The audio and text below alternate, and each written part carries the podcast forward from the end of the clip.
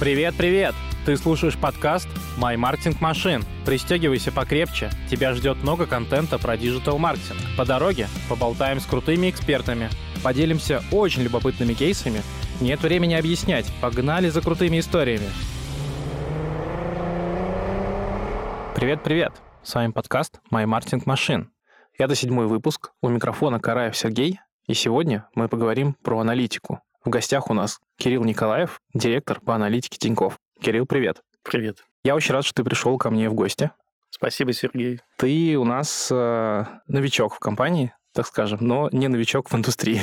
Я перед нашим выпуском читал э, твою большую вступительную статью у нас на внутреннем портале и был, мягко скажем, очень впечатлен. И по традиции хочу попросить тебя немножко рассказать о себе, чем занимался, какой был у тебя карьерный путь. Забегая вперед, он был впечатляющий. Вот. В, в паре слов, если у тебя получится, уложить это все. А, наверное, карьерный путь начинается с обучения в университете. Обучался я на физтехе, на факультете ФОПов. После института пошел, как ни странно, э, физику, в Объединенный институт ядерных исследований на физику высоких и сверхвысоких энергий. Довольно быстро оказался на экспериментах, которые проводил ЦЕРН, и стал туда регулярно ездить, и в первую очередь на эксперименте «Атлас». Эксперимент «Атлас» в то время только при, продумывался, проектировался. Строился большой адронный коллайдер. Это один из важных экспериментов, который на нем был. Цель его была найти бозон Хиггса. И я начал заниматься ровно тем, как его найти. К тому времени уже многие э, процессы писали, то есть теоретическая часть была полностью обсасана, вся сделана, а нужно было прикладную задачу решить. Э, надо было полноценно писать, от Монте-Карлить, то есть программно описать весь детектор и наложить все необходимые шумы и события, которые могли происходить, то есть полностью промоделировать поведение детектора с тем уровнем облученности, который был бы на пучках, с фонами, и сказать, какие у нас будут проблемы и за какое время и как мы сможем найти бозон Хиггса в определенных реакциях. Вот этого не было сделано вообще. И вот, собственно, я этим занимался пару лет. Мне пришлось выучить Fortran 77. Я знал C++ хорошо по окончании института и даже работал разработчиком C++. Ну, вот, а тут пришлось учить 77 Fortran, потом 90 чтобы собрать всю эту установку, потому что описана была на именно коде 90 Fortran. Я ее собрал, потом с частью физиков, довольно известных, которые занимаются тяжелой адронной физикой, научился восстанавливать фон. Фактически они его генерировали, я их подкладывал как события. Целевые события я сам умел на пифе генерировать. Вот. И э, мне удалось это провести, показать, объяснить. Это работа, этот материал, вообще все эти поток данных а, были сгенерированы на распределенной ферме, компьютерной ферме ЦЕРНа. Таких ферм еще было немного вообще в мире. Вот ЦЕРН уже была большая, а, мощный кластер компьютерный, который этим занимался. Распределенно вычислял, генерировал, я его загрузил, и какое-то время он генерировал, собственно, эти события. Это вошло в статью, как правильно вообще все обсчитывать. Ну, собственно, после этого меня включили в коллаборацию, и я пошел как соавтор многих статей по бозону Хиггса.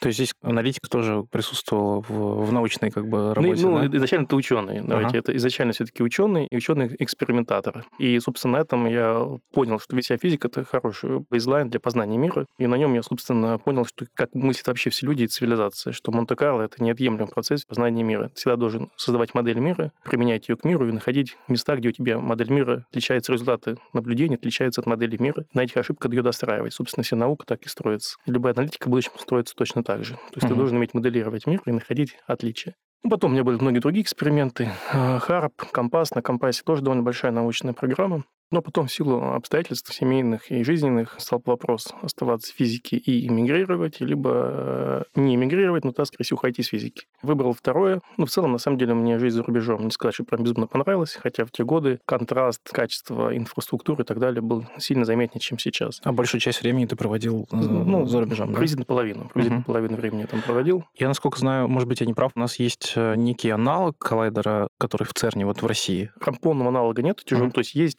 ускоритель тяжелых частиц, но он низкоэнергетичный все-таки на уровне, то есть такого mm-hmm. аналога нету. И есть Ника, строится Ника в AI, который, mm-hmm. опять же, он не полноценный аналог, сильно меньше энергетика, но прикладная физическая программа у него есть. Классно. Ты упомянул проект Atlas, он внутри вот этой вот программы был. Да, это программа LHC, там было четыре детектора, Atlas один из них самый большой, у него программа найти было как раз Озон Хиггс, его, ну, мы, кстати, нашли. Uh-huh. Это был, я там находился с 2001 по 2000, по-моему, 4 или 5 год. Тогда это все было на уровне того, что собирались детекторы. Я в том числе лично участвовал в сборке мионных камер, то есть тестирование, прикладные программы, прикладные пучки для проверки работоспособности и физическая программа, моделирование физической программы, который я сказал. Он запустился уже в десятых годах, но вот, а я время, вот я ушел из физики, получается, в седьмом году. Последний год занимался компасом. Это поляризованная физика на кварковая.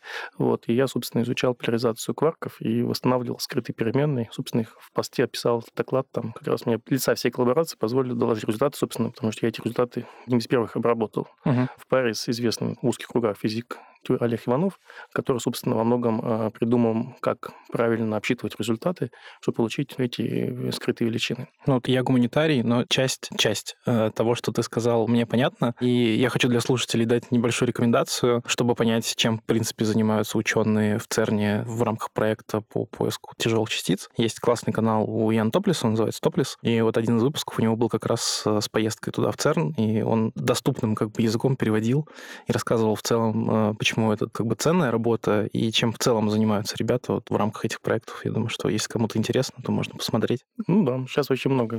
Просто в Ютубе можно поискать, найти людей, которые... Много разных каналов интересных, да. А потом, э, соответственно, несмотря на, не на все, решил остаться э, в России. Пошел в Яндекс э, на позицию аналитика антиспама. Там создавал алгоритм антиспама, вначале простенькие, а потом все более сложные. И, например, вот я автор э, всей известной ветки антиспам алгоритмов антиговносайт. Но вот это очень известно для SEO шников алгоритмы, потому что они радикально трясли рынок SEO и сильно э, влияли на отечественный рынок черного, белого и серого SEO. Стало понятно, что тут спам это просто, а SEO это сложно, и стал создавать команду анти-SEO, антифрода, и занимался много созданием алгоритмов как поиска без учителя, то есть анализом данных. Классе- Тогда был термин data mining, сейчас его меньше используют, тогда это был прям стандартный термин data mining. Типа анализирую данные любимыми инструментами, выявляя закономерности, придумывая на закономерности какие-то решения. Вот, создавал, развил довольно большую команду с очень сильным антифродом. Из интересного мы помогали Гуглу, у нас с ними были встречи, обсуждения, потому что Google он как бы на глобальном рынке вводил свои правила, и надо понимать, что отечественный рынок э, интернет-маркетинга отличался от мирового радикально. Если в мировом это почти всегда от крупных агентств рекламные, там, с 200-летней плюс истории, это бизнес, это правила, то в России это вчерашние политех э, студенты создавали новые и, очевидно, создавали, в первую очередь, как SEO на, типа, выведем позиции Яндекса, и это вот главные деньги. То есть это исключительно техническое было направление, и для Гугла было непонятно. У него были дырки, куда протекали. Нам было невыгодно. Невыгодно настолько, что мы вместе готовы были это обсуждать. И совсем уж черное SEO, которое там боты, ну, вот, заражение. Что значит черный SEO? Это паразитирование на алгоритмах э, поисковых систем, да, так, чтобы... да, да. типа, Когда ты э, по запросу пластик окна вводишь какие-то сомнительные сайты, Мгм. и, и совсем классический пример, совсем черный, у тебя есть фермы, сайтов однодневок, на которых ты просто выводишь, а телефон, и это подкладываешь именно клиентов, или совсем такие плохие вещи, как э, боты заражения э, троянами. Ну, вот, не Мгм. обязательно. э, Они во многом поставщики денег, а кто оплачивает заражение троянами пользователей. Дальше эти компы исполняют задачи SEOшника, то есть симулируют поведение пользователя на сайтах, чтобы Яндекс думал, что это прям интересный сайт, люди хотят им пользоваться. Ну, и не то- не обязательно заражение, это просто были задания, любые другие способы своей собственной фермы, чтобы это э, делать. Это наиболее, наверное, такое черное проявление, и, собственно, здесь мы были полностью солидарны, что надо обмениваться данными, экспертизой, чтобы это зародыши прекратить, потому что если это деньги в бизнесе в этой части появляются, дальше все сложнее и сложнее. У них большие фирмы, у них много инструментов, делать все сложнее. Это был интересный период жизни. После этого я занимался поиском маркета, коммерческим поиском большого Яндекса. Собственно, его предложил, и мне его передали, я его создавал. Потом меня через какое-то время попросили возглавить команду метрики экспериментов. И я создавал новые метрики для поиска и датасеты для обучения экспертного поиска. Собственно, это была, наверное, ключевая вещь задачи. Вообще, это мое умение в очень сложных задачах придумать, как на самом деле ее решить. Продумать многие детали, стратегически понять, куда это двигается и как правильно это сделать. Потом руководил аналитикой, в принципе, всего портала, учитывая, что там была как вертикаль, так и горизонталь. То есть не все аналитики непосредственно подчинялись, то есть значительный кусок, но много было аналитиков в маленьких командах различных, которые мы просто там вместе вели и вырабатывали общую стратегию. Отвечал за монетизацию э, поиска, довольно долго и довольно успешно. Такой хитрый нюанс, что не во многих компаниях продукт и монетизация вместе. Вот Мише Парахин удалось это сделать. Э, В Microsoft, в Bing такого не было, и в Google тоже не так. Эти команды постоянно спорят, потому что одна команда развивает продукт, а вторая за счет продукта делает монетизацию. И, очевидно, монетизация всегда легко увеличить, чуть-чуть быстро ухудшив продукт. Ну, просто банально заняв больше Мгм. места рекламы, сделав ее более яркой и так далее. Довольно всегда топ-споры. Мише удалось это все сделать в одной орг-структуре и фактически принимать решения. И для того, чтобы это было аккуратно взвешено, потому что деньги получить легко, а в долгосроке это очень опасно бывает. Попросили меня, потому что я к тому времени уже создал команду ЕЕ, людей, которые могут принимать взвешенные выводы на экспериментах в долгую. И каждое такое внедрение мы обсчитывали, потом предложили набор метрик для рекламы, и этим занимались. Ну, параллельно я руководил АБТ. АБТ уже было создано. У нас ребята создали хороший, сильный, мощный АБТ, но мне его передали, чтобы продуктово его развивать, и в том числе заказы от ЕЕ реализовывались в этом АБТ и так далее и тому подобное. Довольно много чем занимался. E-commerce много, стратегической аналитикой, э, много чем. И последнее, что, наверное, такое интересное стоит сказать, я э, обсуждал, как консалтил вместе думали, консалтил – это беспилотники. Вот Яндекс беспилотники, которые стали создавать с более прикладной целью на выйти бизнес. Вот там я это по типу роверов, которые вот сейчас уже... Ровер – это одна часть. На самом деле, в ключевой это все-таки большие беспилотники, в первую очередь грузовики. Потому mm-hmm. что очевидно, что в первую очередь модель экономически сводится на грузовиках, где просто замена беспилотникам наиболее ценна в, день, ну, в деньгах. Mm-hmm. Вот. И там мне было очень интересно. Ну, вот это последнее, чем я, наверное, активно позанимался. Еще руководил Яндекс Здоровьем из интересного, наверное. А, как бы был SEO вот небольшого сервиса. Ну, там довольно много интересных проектов сделали, как с ковидом, так и с поиском лучших врачей в России по сложным случаям. То есть не только за аналитику, а в целом за бизнес-линию, да? Да, как бы SEO, можно сказать, SEO вот угу. направление. Я думаю, что может кому-то показаться немножко типа нестандартным переход э, из научной работы в коммерцию, там вот в Яндекс. Но я вот э, слышал мнение, что что построить свой поисковик, типа создать да, целый продукт, оно даже сложнее, чем сделать космическую программу. Вот. Ну, я чуть тут готов поспорить немного.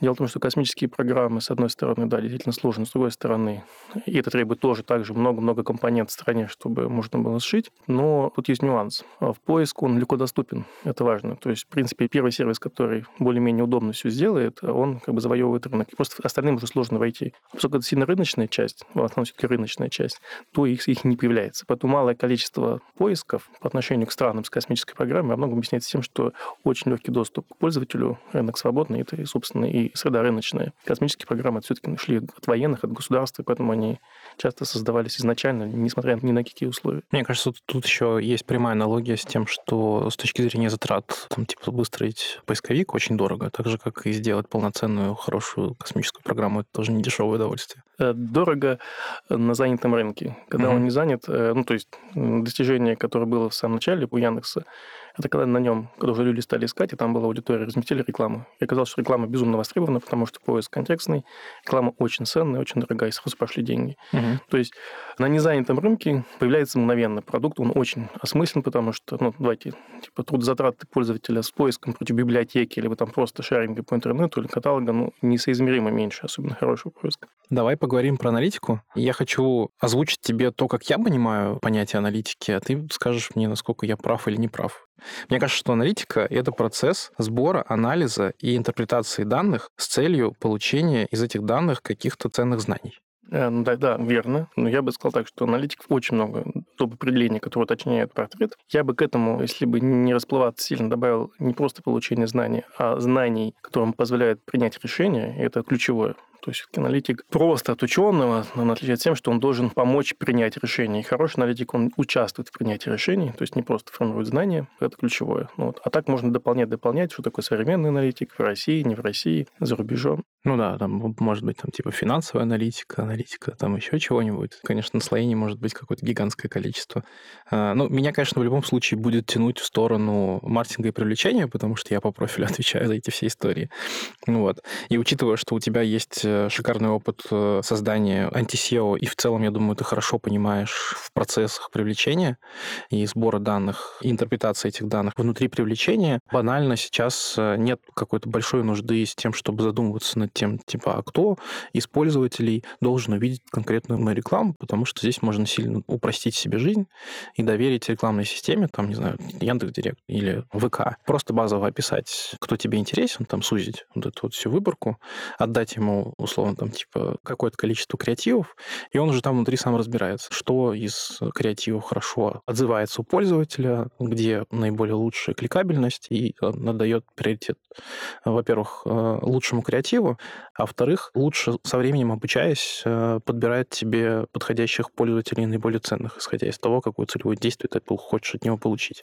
Вот мне кажется, что сейчас на каком-то переходном периоде. Может быть, ты не прав. Ну да, Яндекс тоже этот проходил кусок, я активно в нем участвовал, особенно на поиске, когда мы, у нас были задача, люди собирали семантические ядра, и буквально сами за всем следили. И в то время был такой сервис, это не реклама, а SEO-пульт. Я знаю его хорошо. Да, но ну, до сих пор, мне кажется, есть. А тогда он активно монетизировался за счет того, что он действительно закупал ссылки, там, смешивал э, контексты продвижения выдачи и предлагал гибкие программы для клиентов. Угу. Вот боюсь сказать да, но в общем, мне приходилось пользоваться директом в силу обязанностей довольно много. Закупать контекст и внутри него для определенных исследовательских целей. И, честно, я был поражен, что сеупультом было вот для таких автоматизированных вещей пользоваться сильно проще чем э, мучиться и страдать. То есть Ипульт буквально говорил, давай деньги, э, вот мы тебе распределим туда-сюда и получим приблизительно какие-то там конверсии, угу. какие-то действия мы тебе оптимизируем.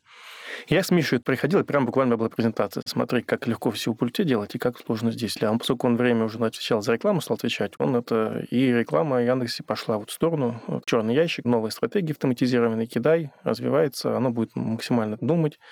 И это правильная, очевидная вещь. Снижает порог хода, привлекает клиентов. Ну, а крупное агентство всегда найдет, как это, где соптимизировать. Рычаги надо оставлять, чтобы было прозрачно. То есть ключевая здесь прозрачность, понятность, ну и инструмент автоматизации, вплоть до того, что они полностью все забирают на себя.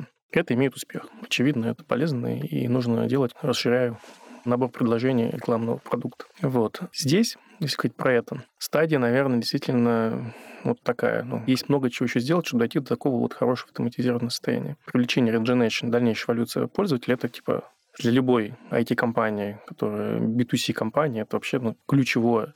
Надо всегда понять, кто твой ядерный пользователь, не обязательно один тип, а много, кого ты хочешь себя видеть или чего. Это очень важно. Это вообще задача, грубо, топов, а, честно топов, а, определиться и принять стратегию, кто твой ядерный пользователь. Если здесь ошибешься, то сервису может быть хана натурально. Вот, например, Facebook классически взял и писал, кто пользователей, сколько должен быть подписок, что он должен делать, и прямо определил вот состояние пользователя, которого мы хотим себя видеть. То есть такая идеальная персона для продукта? Ну, не, она не обязательно идеальна, но она очень развитая. То есть, uh-huh. вот перейдя в это состояние, мы верим, что пользователь настолько нам доверяет, любит, что как бы мы с ним теперь взаимодействуем как с родным, и у него, ну, все, типа, от нас он не течет, или, и у нас сильно больше поля взаимодействия с ним, инструментов. Uh-huh. А, например, Зан был желтенький, такой кликбейтный. Они другую задачу решали, и она не превращалась. Вот как только они осознали и описали свой пользователь, эффект стал разворачиваться. Это очень важно. И он... И он стал черный. Он стал, как бы, черный, но э, неважно, у него стала расти именно аудитория, лояльная аудитория, и какая-то ценность э, явная продуктовая, кроме как вот чистое убийство времени желтушное такое убийство времени. Вот это очень важно. И это навсегда делать. Когда мы это делаем и понимаем, то нам становится сильно проще по всей воронке прогнать пользователя от привлечения вообще сторонних и эффективность всей воронки в превращении в этих пользователей мы начинаем растить. Главное – привязать данные. Сейчас данные, к сожалению, до конца не провязаны. И вот одна из задач, которая у меня есть, это, собственно, и я генерирую, это надо научиться хранить как можно больше данных по пользователю, так, чтобы в любой момент времени можно было собрать его профиль э, и посмотреть, во что он превращается. Угу. Потому что в моем понимании, ну, мне кажется, это лучше всего описывает на бухгалтерском языке. Эволюция пользователей – это такая же эволюция, как биологическая таксономия видов. То есть вот у нас есть одноклеточные состояния, потом многоклеточные, потом они превращаются там в кораллы, моллюски и так далее, и так далее. Чем более сложный вид пользователь в системе, тем больше он пользуется, тем он больше у него возможностей, он лучше оценивает value, он лучше выживает в этой системе, может на ней получать для себя value, и система тоже получает value от него в таком симбиозе. И вот это нужно уметь понимать, отстроить и сделать так, чтобы все этап воронки от первого привлечения cross-sell а, origination, внутреннего дополнительного cross-sell а и так далее работало с этими данными и знал, куда мы ведем пользователя, зачем мы его и куда и что мы хотим получить. Полностью согласен с тобой. Это на самом деле и, на мой взгляд, достаточно важная ключевая задача для любого бизнеса, особенно для такого большого, как там мы или Яндекс, такие как бы экосистемные штуки, когда у тебя внутри есть большая матрица продуктов. У каждого продукта может быть своя целевая аудитория, отличающаяся друг от друга, и вот эта вот идеальная персона тоже может немножко отличаться. И в целом как бы характер взаимодействия с пользовательской базой, он тоже может быть не супер как бы усредненным, да, то есть здесь нет какой-то да, да, да. идеальной схемы. Как в эволюции, наверху очень много сложных видов, и у каждого вида свои потребности. На самом mm-hmm. деле, наверху видно, что пользователи, они с точки зрения там, сложности поведения как бы схожи, а с точки зрения сценариев и любимых сценариев регулярных они отличаются. Mm-hmm Про сложности я могу из своего опыта сказать, да, вот мы с тобой изначально говорили про уровень привлечения, да, когда мы там условно имеем в руках Яндекс Директ какой-нибудь, да, из которого мы получаем какое-то количество лидов. Там действительно в какой-то момент появилось большое количество инструментов, которые упрощали работу с, с Яндексом. Некоторые сервисы вошли в состав Яндекса, да, там Елама, например, да, который вот недавно купили. То есть люди, которые придумали,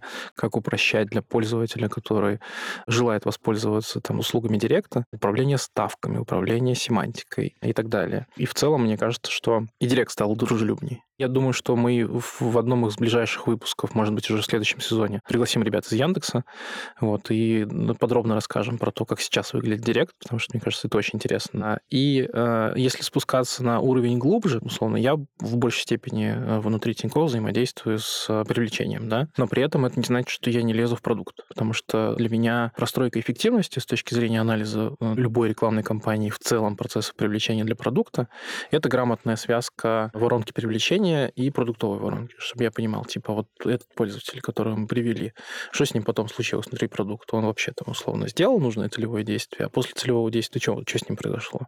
И в зависимости от продукта э, я стараюсь выстроить воронку таким образом, чтобы видеть каждый ценный этап для меня, и интерпретировать, типа, вообще эффективно было вот это вот начальное действие с точки зрения вот value, который я получил на X шагов внутри продукта. И это сложная аналитика, потому что тебе нужно взять вот кусок, который вот здесь, связанный с привлечением, взять кусок, связанный с продуктом, все это грамотно соединить, а чаще всего это еще и разные команды, со стопроцентной вероятностью. А еще там может быть огромное количество наслоений, например, там типа вот того же кросселла, как ты сказал. Да? То есть внутри экосистемы на одном продукте никогда ничего не заканчивается. В любом случае мы стараемся дать больше тому пользователю, которого мы привлекаем, внутрь нашей экосистемы. Да? И очень важно смотреть на то, как он себя ведет внутри. И еще есть, условно, первичные такие метрики, на которые ты сейчас смотришь, не знаю, там CTR, стоимость клика, там, стоимость заявки. А еще могут быть прогнозные метрики, которые ты можешь спрогнозировать, исходя из тех данных, которые ты накопил. Наложить на них, может быть, какие-то еще экономические особенности, в которых живет твой продукт. Это говоря о том, насколько аналитика может быть куда сложнее, чем кажется. Да, конечно. Учет одной каннибализации э, уже э, делает. Или вот честно привязать. Такой вопрос ответить. Как бы понятно для всем, что если мы считаем там ЛТВ пользователя на горизонте, там, не знаю, год, два, то все более-менее легко там договариваются, что вот э, как должен быть приблизительно как ЛТВ от пользователя, давайте, ну, типа у нас будет такой процесс, мы растем быстро и не хотим все в будку расти, но вот, вот растем. Прогноз ЛТВ есть, давайте выставлять такие же ставки. А система, они как бы им выставили, они и ведут его. Угу. Ну, даже здесь уже есть куча нюансов, а, потому что тут мы говорим только... Очевидно, вначале мы такие съедим. Ну вот, но есть книжка, как там, точно не скажу, как KPI э, выбивает предприятие. Там вот прямо расписано, а, почему, я не знаю, эта книга у меня как ну, естественная часть, там 50% правды, data-driven подхода. Скорее, его критикуют, ну, есть 50% правды, что наоборот все очень здорово и правильно делать, и это помогает растить эффективность, но есть обратная сторона. И когда я там в ШАДе лекции читал, у меня там всегда было слайд плюсы, и слушатели всегда, да-да, ребята молодые голосовали, вот все, все совсем согласны. А потом я показываю минусы, которые опыт аналитики согласны почти всегда.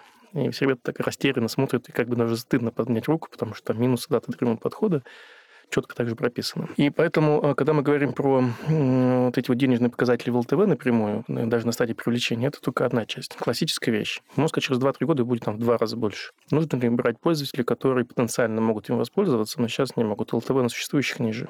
Ну, вот этот вопрос. И вопрос, который надо уже отвечать сложнее. Нет ответа так сходу. То есть надо стратегию подумать, обсудить.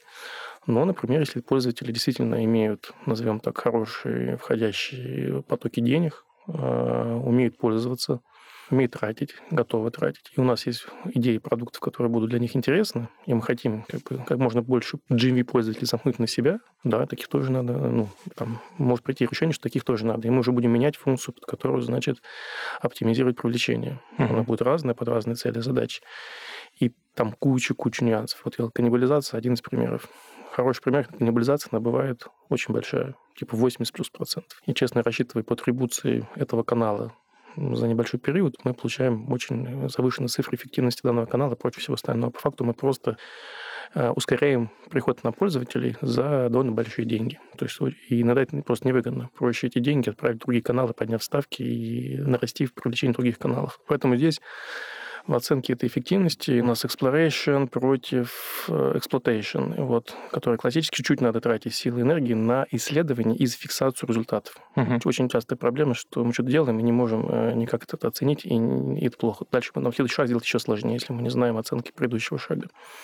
Вот, поэтому, да, даже в таких вещах ничего простого нет. Собственно, угу. отсюда такие зарплаты у аналитиков, особенно аналитиков выше среднего в любом направлении. Я поясню. Ты имеешь в виду, говоря про каннибализацию, да, то есть, мне кажется, у многих сразу аналогия с тем, что внутри привлечения есть э, некоторый процесс каннибализации брендового контекста. Например, когда мы могли бы не выкупать его, потому что и так есть понятная органика, и она могла бы к нам прийти, не обязательно было бы выкупать его через аукцион, например. Но бывает еще каннибализация между двумя источниками неорганическими, которые друг друга отжирают. Конечно, да.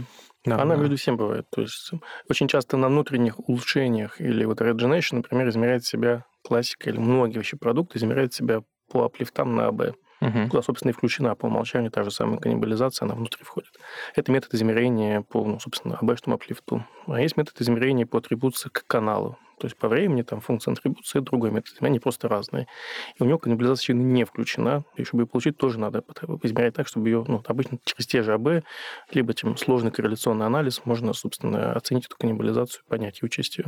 Ну и просто как пример, что даже здесь вот много моментов, которые могут радикально, ну, если каннибализация 80 плюс процентов, оценка эффективности канала, она вот в пять раз может измениться. А насколько в целом, в твоем понимании, выстроить грамотно процесс аналитики и работы с данными для компании, ну, не знаю, любой величины, это сложный процесс, и много людей здесь нужно. То есть, мне кажется, что один человек точно не справится. Нет, один, наверное, не справится. Ну, я попробую ответить, потом будет некоторая экстраполяция опыт экстраполировать, я буду то, что удалось построить довольно хорошую, сильную команду аналитики в свое время в Яндексе. Потому что Миша Парахин, например, он считал, что нет такой профессии, как аналитики. Он пришел из Microsoft, и у него было понятие, я знаю, что есть разработчики менеджеры, на пять разработчиков один менеджер. В итоге аналитики, не знаю, какие-то непонятные люди. В итоге уходил с пониманием, что это важные и нужные люди, и активно там Microsoft теперь хантит аналитиков и э, эта профессия позволяет дифференцировать процессы внутри понять эффективность. Собственно, она существует. По умолчанию сейчас у нас в стране, в России, э, во-первых, культура аналитики довольно высокая. То есть она действительно у нас формировалась. Ну, прям вот именно как приклад, не как дата-сантист, а именно, что есть продукты, есть разработчики, и у продуктов есть э, дополнительные руки аналитики, которые помогают думать. Изначально это функция калькуляторов. Ну, вот это такая базовая функция. Следующий уровень – это когда аналитики начинают, словно, дополнительно анализировать, на какие-то инсайты находить. Ну и самый высокий уровень, когда они либо становятся сами продуктами, либо просто партнерами продуктов и помогают а, обрисовывать ландшафт, прогнозировать, что будет происходить, и инсайты так уровня, куда надо двигаться, какие процессы развивать, какие направления в бизнесе открывать, что произойдет. Для того, чтобы выстроить эту всю культуру, самое простое – это найти людей, которые понимают цели задач аналитика на самом верхнем уровне. Фактически это партнеры э, бизнеса, партнеры продукта.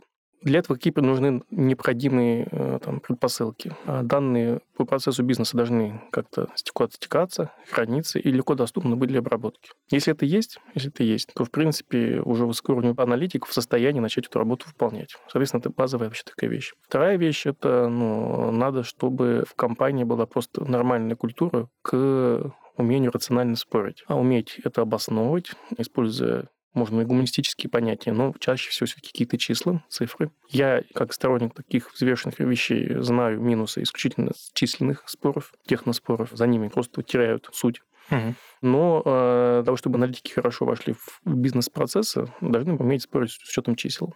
Это все необходимые предпосылки. Дальше, в принципе, у нас строится легко. Аналитики на рынке есть, культура отстроена. В целом, любой сильный лид э, понимает, что делать, как делать на своем уровне, и все отстраивается. Ну, я еще считаю, что должен быть достаточный уровень понимания. Объясню, что я имею в виду. Я управляю процессами привлечения, да, в большей степени в онлайне. Продукт отвечает за продукт, но и я, и продукт должны понимать в аналитике на достаточном уровне, э, чтобы, во-первых, разговаривать на одном языке с аналитиками, верно подавать, чего мы хотим, когда мы формулируем задачу для него, и в том числе, вот как ты сказал, находить общие как бы выводы, когда мы работаем с данными. Когда я принимаю эту задачу в готовом виде, я могу открыть, что он там понаписал, и понять вообще, верно ли он как бы переложил мои мысли э, и мои хотелки на итоговый отчет, и все ли правильно он там интерпретировал, и ценна ли для меня вот эта работа, которую он сделал. То есть здесь еще очень важно, когда ты э, находишься на одном уровне понимания вот, в техническом плане. Ну да, безусловно. Я, собственно, когда и говорил, что уметь спорить на одном языке, это к какому-то решению. То есть аналитики должны помогать и сильно участвовать в принятии решений. Угу, да, вот ты говорил про то, что аналитиков на рынке много сейчас, и мы на достаточно хорошем уровне, если говорить о там, общемировом уровне развитости, находимся. Но вот я по опыту скажу, что найти хорошего аналитика – это задача не быстрая. А как ты вот в целом оцениваешь людей, когда набираешь в команду? В Яндексе я в свое время поменял весь процесс найма аналитиков, ну, Яндекс-портале, угу. вот это первая часть Яндекса, которая не такси и не маркет сейчас. Хотя маркет, эти принципы тоже мигрировали частично. Аналитик должен уметь анализировать данные. Буквально вот онлайн времени анализировать данные. Угу. А для меня самый наглядный способ это понять и увидеть. Так же, как в свое время работал я. Вот я работал с Фридрих Дитеком в какой-то период времени. Он прям за спиной сидел и смотрел я результаты, тут же их комментировал и, и думал, вот, вот пример анализа данных. И для меня, чтобы оценить, действительно желательно посмотреть, как человек решает такую задачу. Это очень удобно. Вообще, такой режим работы я часто рекомендую многим менеджерам либо там каким-то руководителем, которому надо, это взять несколько часов времени вместе с аналитиком в таком режиме. Ну, главное, чтобы он быстро умел работать. Это очень mm-hmm. важно, потому что время зря не тратить. То есть идут идеи, гипотезы, смотрим, думаем. В принципе, любой сложный вопрос, который нужно решить за короткое время, вот реально сложный, так и решается. То есть вываливаем на него просто сырые данные? И... Это не сырые. Данные, конечно, надо подготовить, потому ага. что, к сожалению, 80% работы аналитики часто оказывается join и поиск багов и ошибок, чтобы наконец-то приступить к хорошей, интересной задаче по анализу данных. Поэтому в этой ситуации это тоже можно проверить. Второе – это пообщаться за трезвость. Мне подходит все больше слово трезвость. Умение строить целостную модель мира, пусть с ошибками, но целостную, трезвую, относительно непротиворечивую, ну и с открытыми вопросами, где она не достраивается. Это очень важно, потому что нормальный аналитик, как и физик, э, должен уметь эту модель отстраивать. Бизнес-процессы, неважно, это всегда модель какая-то, бизнес-процессы, чтобы это была связанная модель. То есть ты свой бизнес должен уметь описывать небольшим количеством основных параметров и четко понимать, их изменение влияет на бизнес. То есть это уметь поговорить. Дальше уметь делать иерархии и классика – это задача про лифт. Задача про лифт. Сколько я людей общался, многие считают себя авторами. Задача про лифт – хорошая задача, э, в которой ты, если правильно ведешь человека, ты правда выстраиваешь всю иерархию необходимых метрик, как все строить, бизнес, продуктовых свойств. А мы сможем ее кратко озвучить, чтобы ребята попробовали Конечно, конечно. Давай. Классическая задача.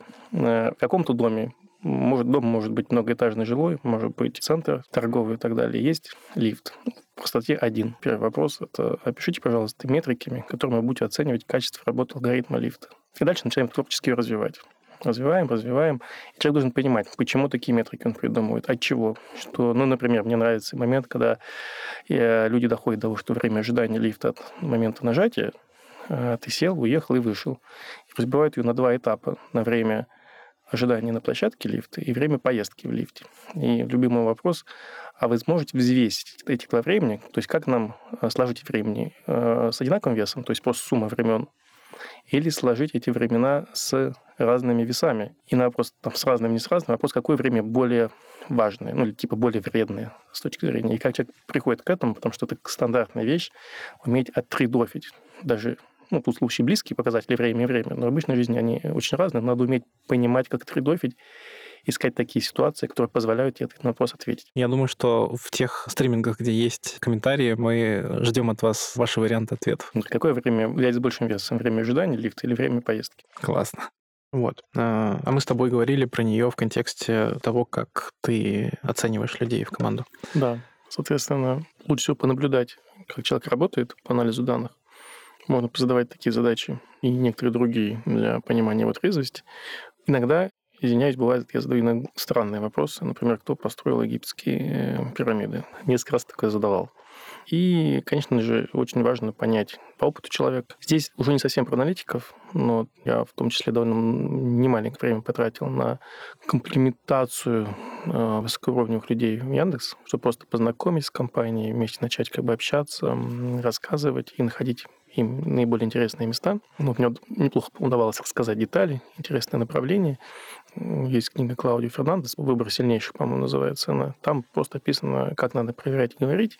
Какие-то части нативно попали на меня, какие-то части все-таки я обучился этому. Всех касается это, конечно, обсуждать опыт человека и в контексте, в разрезе, что, собственно, он сам делал, как он решал проблемы и построение, возможно, некоторых искусственных ситуаций с описанием проблемы, чтобы человек пытался натурально решить. Но ситуации должны быть не абстрактные, выдуманные, а прямо из реальной жизни, вот с погружением в микродетали.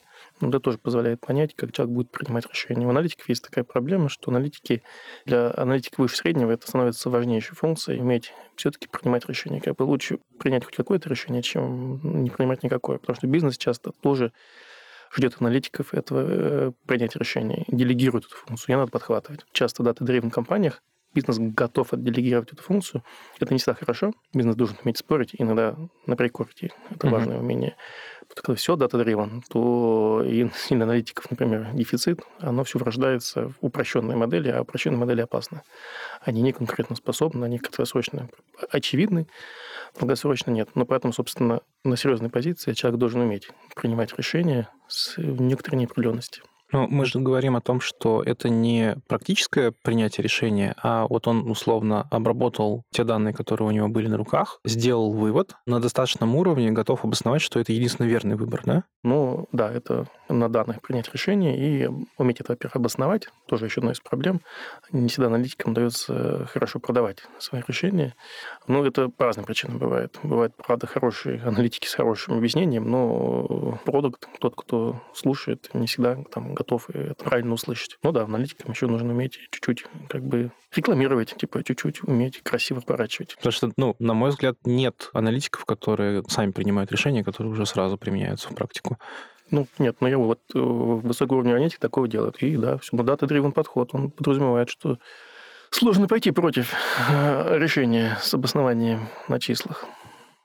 Да, ну вот мне точно сложно принимать решение, когда есть, очевидно, только один выход потому что меня всегда тянет в тестирование. То есть мне хочется, если есть еще какая-то альтернативная вариация, мне хочется их имплементировать в рамках теста для того, чтобы почелленджить и уже точно принять решение на следующем уровне полученных данных. Есть такое. Но надо помнить, что время очень важный ресурс. Это для менеджмента ключевое. Время – самый дефицитный ресурс. И когда тесты на очень долго, у нас была практика, и я считаю, она неплохая, если более-менее, даже не 100%, там, значимость там 95% или даже менее, но все склоняется, понятно, катим, проверим в обратном проверим попозже. Как проверим? Но лучше двигаться, и местами важно двигаться быстрее. Ну, у нас есть такая штука внутри, мы всегда говорим про то, что подход тест and learn, он должен быть приоритетным. Вот у меня есть классный вопрос. А как научиться максимально много проводить тестов на единицу времени и делать быстрые выводы? Вот есть какой-то инструмент, который позволяет на достаточном уровне? Ну, обычно это АБТ-платформа. Э, наличие платформы позволяет тебе делать все быстро. То есть она инструментально позволяет делать быстро, правильно, минимум проверять все на ошибки, то есть ошибки шаблонные, все включены в нее. Есть куча инструментов их проверки. Это основной способ быстро и много проводить АБТ, не интерферировать опасно с другими экспериментами. Платформа тебе запрещает это делать, она правильно распределяет. В ней много метрик, они все считаются ты мало что принимаешь решение, да, идет усложнение принятия решений, ты видишь много показателей, отсюда сразу много проблем э, происходит, но неважно, платформа уже их тоже помогает обойти и принять решение на основе них. Ты принимаешь взвешенные, разумные, довольно прозрачные решения. Только платформа. Потому что простая ситуация, как я вижу, без платформы, это просто давайте э, каждый эксперимент своя независимая соль. В лучшем случае это квантуется по неделям. Часто не забывают даже по неделям квантовать. Там 10 дней делают, и уже не совсем честно получается. Эксперимент влияет друг на друга. Наплевать, мы их катим ортогональной схеме многомерной. Каждый поверхность соль каждый раз разная. Быстро смеряем одну метрику. Извините, не всегда считаем созначимость. Очень часто неправильно считаем созначимость, даже все считаем. Да, решение принимается тоже быстро, но это абсолютно непрозрачно, непонятно всем окружающим. Ты просто даже не видишь, на что ты влияешь, и это очень наглядно. Вот мы здесь обсуждали на, в клубе вот аналитиков этот вопрос, и были вопросы, а правда ли надо видеть 100 вот там, я бы сколько там, 46, по-моему, в Авито, ну, соврал, не страшно, 40 чем-то метрик, э, в Яндексе их там 500 выводится как бы легко, а вообще 10 тысяч метрик плюс. Uh-huh. Вот. А, не все там смотрят, но 500, типа, вот там минимум, который может выдаться человеку спокойно. А здесь смотрят на одну метрику, 2-3 у себя, и как ты влияешь на других, не видит. И это вот прям ну, вот не каждый день, но регулярно приводит к тому, что ты что-то сделал, на других повлиял. Крупный тест выкатил, поломал функциональность другого продакшн-процесса. Решение вроде бы тоже принимает быстро, но очень, э, получается, непрозрачно, на малых данных и э, с кучей э, поправок, ошибок. В общем, только платформа. Ну, платформенные решения, э, они еще должны вызывать у тебя веру с точки зрения той логики, которая в ML заложена туда, да? По сути, если ты не на достаточном уровне понимаешь всю как бы технику и логику работы таких платформенных решений, тебе нужно на веру принять, что как бы там вот внутри все хорошо. Внутри устроено. Да. Да, да, во многом как бы... Но ты можешь всегда это снаружи протестировать. У тебя всегда есть возможность, например, провести контрольные тесты uh-huh. без изменений, посмотреть, правда ли p-value, который они там возвращают, метрики распределены ну, плоско. Условно, ты провел 100 экспов с p-value 5 сотых, у тебя приблизительно 5 прокрасилось. Окей, да, значит, в этой части верно. А, в принципе, любой АБ э, для использования это как бы черный ящик, ну, так надо это носиться. Есть набор базовых тестов, которые есть. Это вот контрольные тесты и тесты с изменением. Угу. Не точно говоришь, изменения есть, вот такого вот уровня. приблизительно столько тебе возвращает платформа тестирования. У меня еще был вопрос по поводу инструментария. И есть, понятно, аналогия с тем, что там в... Но мы делаем АБ-платформу. У нас была страцессия, в пятницу собрались и очень плодотворно обсудили,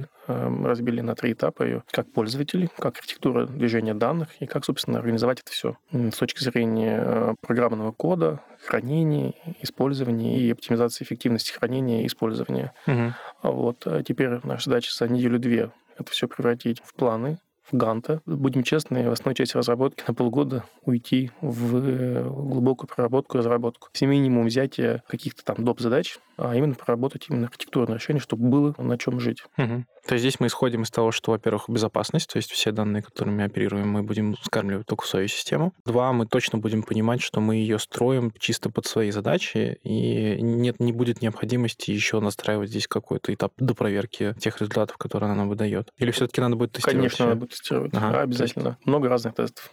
Ну, вот это обязательно, потому что тестировать будут, собственно, пользователи аналитики и на некоторые синтетики, и на некоторых ну, очевидных кейсах, потому что очень много идентификаторов, это уже сложно, то есть идентификаторов, по которым солятся. И второе, очень много хочется видеть срезов, там люди такого-то возраста, умеющие то-то или желающие то-то.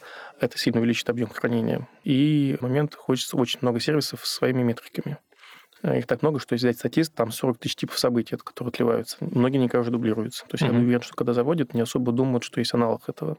Событий, сырых событий очень много. Вот. А это ну, непозволительно так это заливать в систему, которая будет очень много рассчитывать. Она будет непрерывно работать. Там будет ЦПУ постоянно греться, она будет много всего считать.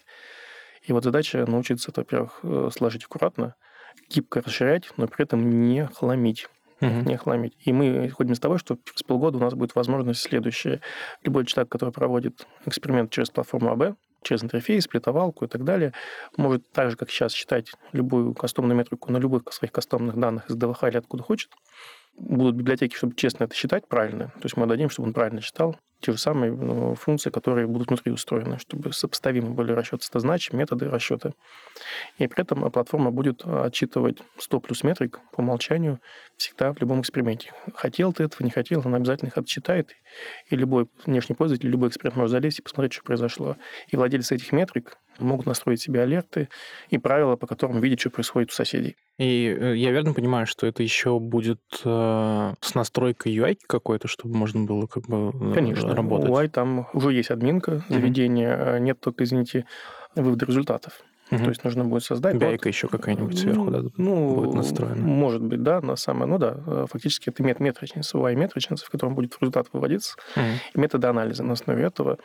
В общем, будем попробовать сделать хорошую вайку, удобную, прикладную, как кастомную под ребят, которые пользуются в разных командах Тинькофф, но и довольно универсальную с учетом опыта, вот, который мы знаем, как это устроено в других компаниях. А лишились ли мы каких-то инструментов э, вот с 22 года? Прям... Э... Ну, конечно. Э, амплитуда, амплитуда. благодаря которой статист резко увеличил количество МАО, дал uh-huh. на себе. Это очень хорошо для статиста, как внутренней разработки, которая теперь у него бэклог там на, в лучшем случае до середины 2024 года активно разгребает, но продукт вот свой собственный, там хорошая команда, они, думаю, сделают классный продукт. Это табло, которое тоже... И здесь выход один, то есть э, внутри аналоги делать э, собственноручно? Они делаются, да. Угу. И там, и там делаются. Плюс есть куча инструментов очень классные. Например, это нам легко вставляется. Ага. И статиста мы ставим, и я думаю, надо для вот BI инструментов, которые сейчас э, делают, ну, потому что это следующий виток представления данных для менеджмента, топов, тебе просто графики идут. Ну, так на глазок вся линейка проводишь, что там дальше будет. А очень часто надо вообще-то смотреть реально, как они будут себя вести, йо-йо смотреть обязательно по показателям. То это, есть она это, это практика. прогнозную картину достраивает? Да, да, да. А это надо достраивать неплохие прогнозные картины, э, легко автоматизирован. Это уже платформенный инструмент, и его угу. встраивать не так сложно. И в том числе, извините, на нем можно построить поведенческие метрики, как использование одного сервиса помогает другому. Ну, собственно, это на тебе не обязательно прогнозно, то есть это не совсем честное доказательство, но она строит модель по предыдущим данным и рисует будущее, и в каком-то смысле она верна. Мы не знаем, насколько, но это в АБ можно проверить, что возмущение, которое предполагается, будут действительно честно растить, но в целом, да. То есть она говорит, что если пользователям нарастить использование одного сервиса, скорее всего, это приведет к росту какого-то value uh-huh. общего банковского. Ну вот, и да, типа уже отсюда можно поведенческую как модель использовать прогноз и пытаться а, улучшать необходимые компоненты. Ты несколько раз упомянул по поводу кейсов общения с коллегами из других компаний, и я верно понимаю, что у нас выстроилась какая-то культура э, обмена э, взаимным опытом, и в целом э, некоторая сплоченность есть того, что мы как бы вот там в части аналитики крупными игроками, ну, может быть, даже не крупными, но просто в целом вот комьюнити аналитиков держимся вот рука об руку. Такую культуру стал выстраивать Женя Козлов, такой да, известный аналитик в узких кругах. Он несколько раз проводил такую конференцию, называется ТОП-100. И он собирает ведущих аналитиков в России, предлагает им встретиться, пообсуждать, подумать на какие-то общие вещи. Плюс у него креативный э, подход. Он глубоко понимает, что хочется. Например, у него есть такая крайне полезная вещь, как минутка по две минутки, по-моему, знакомства. То есть все участники конференции двигаются как в игре Спиддейтинг а, такой да, для аналитиков? один на один, и ты ага. столы пересаживаешься между столами, и по минуте рассказываешь про себя, и по минуте слушаешь другого. Ну, понятно, что там с модификацией, потому что рассказывать одно и то же целую минуту 57 раз, это скучно. Но даже на таком уровне ты уже знакомишься, а потом в дальнейших днях обсуждения, ну, то есть это он закладывает там неформальную часть общения, чтобы она была. Конечно, все этим пользуются, все ребята на рынке кого-то общались, нанимали, знают, какие-то товарищеские отношения есть. Мое желание есть действительно поддерживать этот формат, развивать, потому что, ну, как бы своя культура, своя среда позволяет подумать, обсудить, обстучать, э, почувствовать. В общем, это такой клуб по интересам, э, дело дело полезное. Мне кажется, что ценность э, вот таких форматов, она не только в объединении в целом в индустрии людей, чтобы они как бы знали друг друга в лицо, хорошо понимали друг друга, обменивались опытом, но еще и в больших компаниях типа наших можно тоже такие штуки имплементировать для того, чтобы аналитики, которые работают в разных продуктах, они, во-первых, знали друг друга. У нас гигантский штат и аналитиков, я думаю, я не знаю, ты считал, сколько аналитиков? Да. да? Сколько? Э, если убрать системных аналитиков, то mm-hmm. все-таки не другая профессия, другие задачи. Взять, короче, всех аналитиков, технологов, которые по описанию похожи на обязанности аналитиков, то получится около 1800. Вау. Вот, а продуктовых аналитиков 600 с хвостиком. Большая, большая численность. Это, очень, гигантская. Это, гигантская. Это какой-то дифференциатор явно, явно в Тинькофф. Что очень много аналитиков, джунов, которые обучаются, учатся и помогают продуктам. Ну, очень много продуктов. Угу. То есть, получается, довольно много продуктов, на которых там, грубо, а, полтора аналитика, полтора технолога. Ну, вот, и это какие-то явно руки продуктов, позволяющие оперативно что-то делать. А обучающие программы какие-то запускаете? Давай так. Очевидно, я посмотрел далеко не все. Я провел такую встречу через несколько недель после того, когда я тут анбордился, попросил ребят, которые тоже недавно анбордились, попросил с ними встречу собраться, встретился, они только странно меня смотрели, нафига ты нас собрал, да? Я их, собственно, поспрашивал про опыт анбординга mm-hmm. живой. Я делал анбординг в Яндексе, и мне было понятно прям ключевое, то есть я прям делал программу, такой Bootcamp, значит, именно Boost, не пут, а Bootcamp, у него была задача за две недели человеку ввести в основные инструменты. То есть mm-hmm. человек э, две недели, пол рабочего времени уходило не на работу, новую работу, а на Bootcamp. Это 10 задач, каждая на полдня. Но это не для джунов. Нет, это для всех. Для всех. Для То есть любой уровень. Ну, для всех, кто, собственно, руками будет работать. Где было описано 10 задач, там так было больше, но на выбор 10. Задач было больше, можно было скомбинировать. Ты было описание, что нужно сделать, каким инструментом, и краткий туториал. Ну, это похоже на какой-то экстра шат, да? Да, это на самом деле было одно, потому что для шада я читал курс, э, не читал, как бы организовывал курс именно прикладной аналитики, где было вот тут то же самое. То есть реальные задачи, люди руками работали, как лабораторки. Такие uh-huh. классические всех лабораторки на несколько часов, здесь на полдня. Плюс человек, пусть это знал почти все основные инструменты базовые, что делать в компании и как, знал кураторов, и в случае проблем мог пойти к человеку, который создавал это направление, и с ним, ну, да, с ним или с его помощниками, и выяснить. И очень быстро, то есть люди становились сильно универсальны, они просто заметно универсальны, это прям плюс был. Вот здесь такого как бы не оказалось. И для меня было открытием все-таки для людей, которые наиболее были активны, наиболее опытные на этой встрече, не хватило материала, мне тоже его не хватило радикально. И вот они сказали, и, наверное, действительно это полезно, что они много подчеркнули, посмотрев презентации дня дня вообще как устроено, mm-hmm. что есть, просто посмотрев демо-день. И вот демо-день, мой совет, кто онбордится, его посмотреть многие люди, кто там уровня среднего, они отметили, что им это казалось иногда полезнее, чем все остальное, еще не прочитали. Короче, это хорошая точка роста, которую ты вот сейчас видишь с точки зрения... Да, ну, материал надо создавать, но mm-hmm. вот очень разные уровни аналитики. То есть вот на встречах на аналитики команд, когда я прихожу, слушаю, там видно мнения такие разные-разные. То есть ну, дифференциация мне это плюс и минус. Mm-hmm. То есть местами это минус, конечно, где очевидная вещь, плюс это очень прикладные, кастомные вещи, помогающие, наверняка помогающие локальной части бизнеса. А какой-нибудь аналог Шада нет? Ну, давай я поясню для слушателей, что такое Шад. Это продукт Яндекса, который называется «Школа анализа данных». Вот это такая, типа, длинная обучающая программа, которая у них существует уже много лет. Я ей пользовался, ну, я очень много интересного оттуда подчеркнул.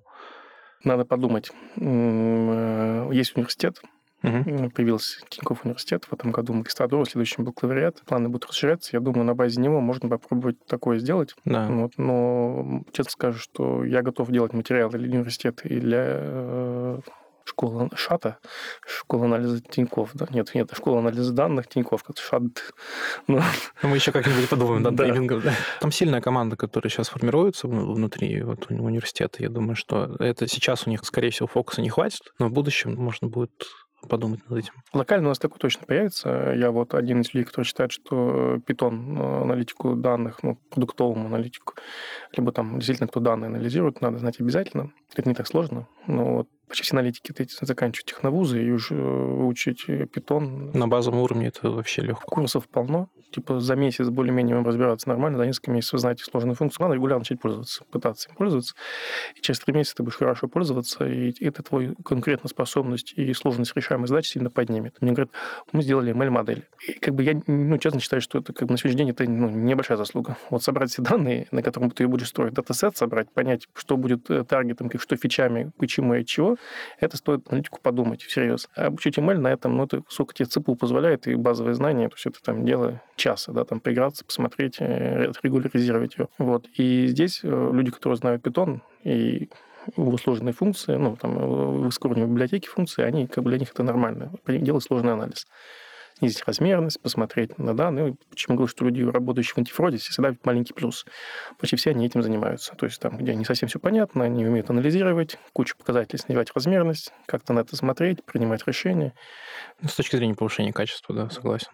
А если говорить про твою роль э, директора по аналитике, ты выполняешь функцию больше управленца, или же тебя все-таки вот тянет к тому, чтобы э, непосредственно руками работать с данными, имплементировать какие-то решения и так далее? Хороший вопрос. Понятно, должность э, управленческая, и надо много принимать э, управленческих решений. Угу. Но я очень хорошо э, умею разбираться в данных. Это сильнейший мускул. И атрофировать его считаю вредным. И постоянно его хочу его использовать. Да, это может мне мешать немного управленцу, как принять управленческие решения, но мой подход все-таки вначале погрузиться в детали, разобраться, подипдавить, и только потом начинать принимать решения. Потому что меня сильно запало, вот э, у Тарасова есть такой пример, как он описывает эффективного, неэффективного руководителя. Там вот классика у него картинка, когда, значит, тушит пожар, есть ведро и источник воды. И вот надо выстроить пять, там, умещается пять людей в очередь, есть шестой. И он шестого э, делает, чтобы каждый человек время от времени стал шестым, постоял, отдохнул и опять в очередь. А там неэффективно, говорит, что-то у вас один отдыхает, оно все работает, да, и только удлиняет цепочку, и все уставшие перманентно.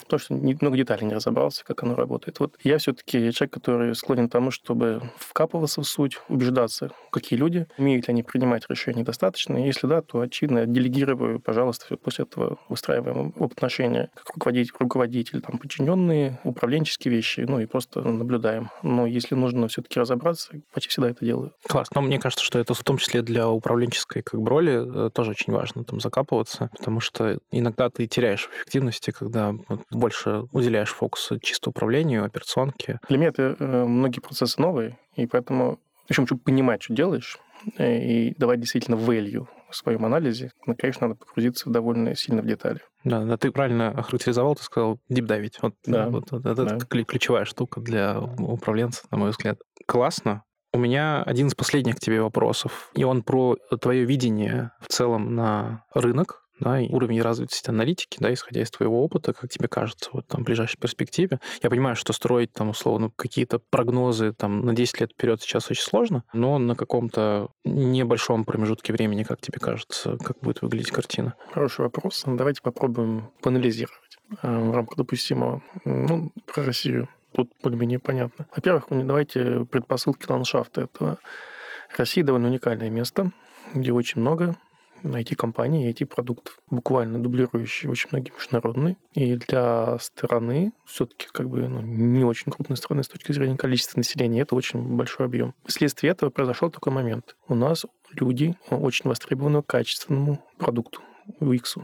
У нас в стране породился спрос на новый вот виток, технологический виток развития, качественный, IT-продукты. То есть вот это вот продукт, создание этой ниши, экономической ниши, формирует в том числе спрос на людей, делающих IT-продукты. Это разработчики, это продукты, это продукт-аналитики. Ну, и аналитики тоже. Соответственно, э, ниша будет все больше зарабатывать, в онлайн будет проходить все больше бизнес-процессов, денег, вращения денег, и будут расти потребности людей. Таким образом, продуктовый аналитик востребованная и долго будет оставаться востребованная профессия. В том числе, что люди, помогающие развиваться цифровым продуктом. Поэтому люди, которые ушли в профессию, либо думают Имейте в виду, спрос на нее будет только расти, соответственно, вознаграждение профессии будет увеличиваться. Второй момент. Это инструментарий, который будет востребован продукт аналитиков. Во-первых, сходите с того, это не какая-то там выдумка, очевидно, SQL, Python будете обязаны знать. Постепенно все движется к тому, что продуктовая культура и развитие продуктовой культуры тоже э, довольно высокое. Э, и для этого нужно понимать эту продуктовую культуру, чтобы понимать, с кем ты работаешь, потому что многие аналитики, давайте, легко становятся продуктовыми. Это довольно простой путь, если ты трезвый, умеешь принимать решения и активный. Соответственно, будет расти э, спрос на знание питона и на знание бизнес-процессов э, и базовое знание, как делать продукт. Дальше. Никуда мы не денемся. Очередная революция – это нейронные сети, которые на всех этапах упрощают анализ данных. И поэтому кусок культуры э, аналитиков, так называемых, BI-аналитиков, это просто вот как бы руки менеджера, который говорит, у него есть вот таблица, гиперкуб данных, и он говорит, хочу вот это, хочу вот график такой-то, а вот хочу график такой-то по такому условию, только для мальчиков, а вот хочу вот такой-то. Это будет ниша заполняться, назовем так, GPT-аналитиком. Уверен, что GPT-аналитики просто появятся массово как прикладная вещь, дифференциаторы э, для любых таких продуктов. То есть просто данных. грамотно формулировать промпт для... Я практически думаю, даже можно неграмотно mm-hmm. формулировать, просто элементарно. Это легко делать, кстати, уже сейчас. На вот чат GPT, который OpenAI, э, там есть на нем всякие приложения к нему, на основе которых легко это делать самому. Вот в Яндексе есть на поступлении список задач, которые вот АБ-секция, в которой вот нужно пройти технической секции. Так вот, э, сделанный прототип такого GPT-аналитика, он проходил ее до немаленького грейда, такого до среднего грейда, он задачи решал буквально на английском, формулируя просто условия задачи, описание куба данных, он просто ее начал решать, и часть задач просто прорешил и показывал. То есть вот вам пример, что они решаются уже легко. Поэтому такой как бы интерпретатор из э, человеческого в, в получении результата, витринного результата, очевидно, появится и создастся. Он даже уже в хеликоптере есть команда, которым занимается статистикой, я планирую, что это должно появиться, как бы клок разгребем, появится такая задача. Поэтому э, вот эта часть уйдет. А что останется? Останется более высокоуровневый анализ данных. Почему, собственно, надо знать Python? Он именно позволяет делать более высокоуровневый анализ данных, более сложный, многомерный анализ.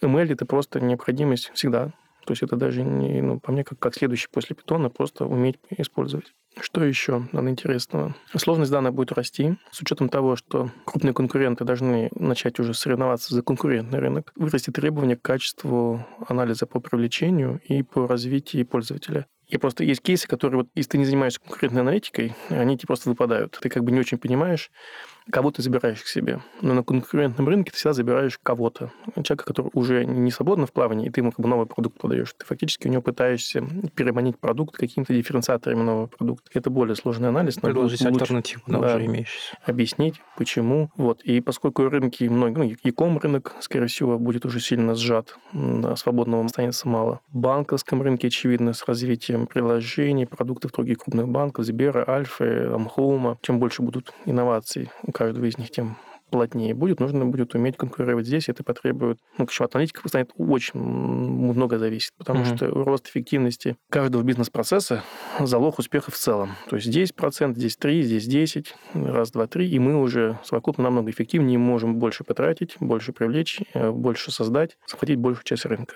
Поэтому, когда это все чуть-чуть подожмется, э, рост эффективности станет важным, одним из ключевых драйверов развития бизнеса. Вот. Э, поэтому, чтобы делать эффективность, нужно немного бизнес-процессы понимать. Поэтому аналитики начнут лучше понимать бизнес-процессы и понимать, как своими действиями они на них влияют в большом объеме данных. Очень классно. Я в таком ключе я не рассматривал роль аналитика для бизнеса. Для меня очень ценно, что вот есть обратная сторона медали, которая с перспективой, вот которую мы видим, она показывает вот такую золотую как бы сторону. В общем, каждый пользователь будет иметь много отпечатков жизни, цифровых отпечатков. Все будут стараться собрать эти данные у себя. Они будут разные, но суть будет такая, что у тебя будет много данных на пользователя до, после, внутри. И чтобы порастить эффективность, ты не сможешь это делать без сложного анализа, многомерного, ML, находить похожих, и вот понимать их эволюцию и отслеживать это на каждом этапе. Вот те, кто это научится делать, будут более эффективны и смогут предложить пользователям более таргетированные предложения, более интересные, и в том числе, понимая это, придумывать идеи продуктов. Это очень важно. Не просто, как бы, а еще придумывать и влиять на развитие продуктов, аналитику. Да, мне кажется, перекладывая на привлечение, э, будет сложнее, но гораздо интереснее. Тебе так не кажется? Конечно. На конкурентном рынке всегда сложнее. Всегда завершающим блоком я прошу гостя поделиться какими-то рекомендациями для слушателей. Это может быть э, книга, фильм, курс. Если у тебя есть э, какие-то ценные рекомендации для наших ценных коллег и слушателей, давай расскажем им. Ну, давай попробуем. Как я сказал, недавно вот э, буквально книга автора забыл, отечественный автор, как KPI убивает предприятие, как-то так называется. Там описано 50% правды той обычно, которые аналитики дата-дривен подхода не думают. Это скорее минус дата-дривен подхода. На самом деле это не минус, просто на понимание, как его выстраивать, какие ошибки могут быть. Просто вот естественные, абсолютно понятно для меня. Все эти ошибки я видел, понимал и пытался исправлять. Это первое. Второе, да, типа изучайте питон, ну, вот, очевидно, изучайте и играйте. Там куча прикольных задач, туториалов есть. Э, для вас должно быть это естественным состоянием, вы даже думать не должны. Чуть-чуть понимаете устройство эволюции, генезис эволюции. На базовом уровне вы должны его понимать, потому что на самом деле все мы работаем в сложной динамической среде, где нас пытаются накрутить, эволюционировать, и мы должны уметь в ответ на эволюционировать, меняться. Вот. А остальным частям, не знаю, будьте внимательны к деталям, мы это как тест на человека, который э, умеет детали обращать внимание, уходить от мнений и, честно, выцеплять полезную информацию. Вот. Ну, один из них вопросов, кто построил египетские пирамиды и почему, а второй – почитайте «Собачье сердце», ну, вот, и пытаться описать героев. Там только один положительный герой, только в начале книги. Там больше нет их. Ну, вот. Но это надо быть очень внимательным и деталям. Многие действительно перечитывают классику и делятся тем, что находят неочевидные какие-то э, подмеченные моменты. Спасибо тебе большое. Я был очень рад, во-первых, ну, мы с тобой уже знакомы, на увидеть тебя в нашей студии. Я думаю, что мы очень много интересного и полезного сегодня с тобой обсудили и рассказали ребятам, которые нас слушают. И надеюсь, что ты еще раз к нам придешь через какое-то время, и мы с тобой сверимся по тому видению, которое мы сегодня с тобой озвучили. Спасибо за приглашение, Сергей. Позовете, приду. Обязательно. Пока-пока. Пока. -пока. Пока.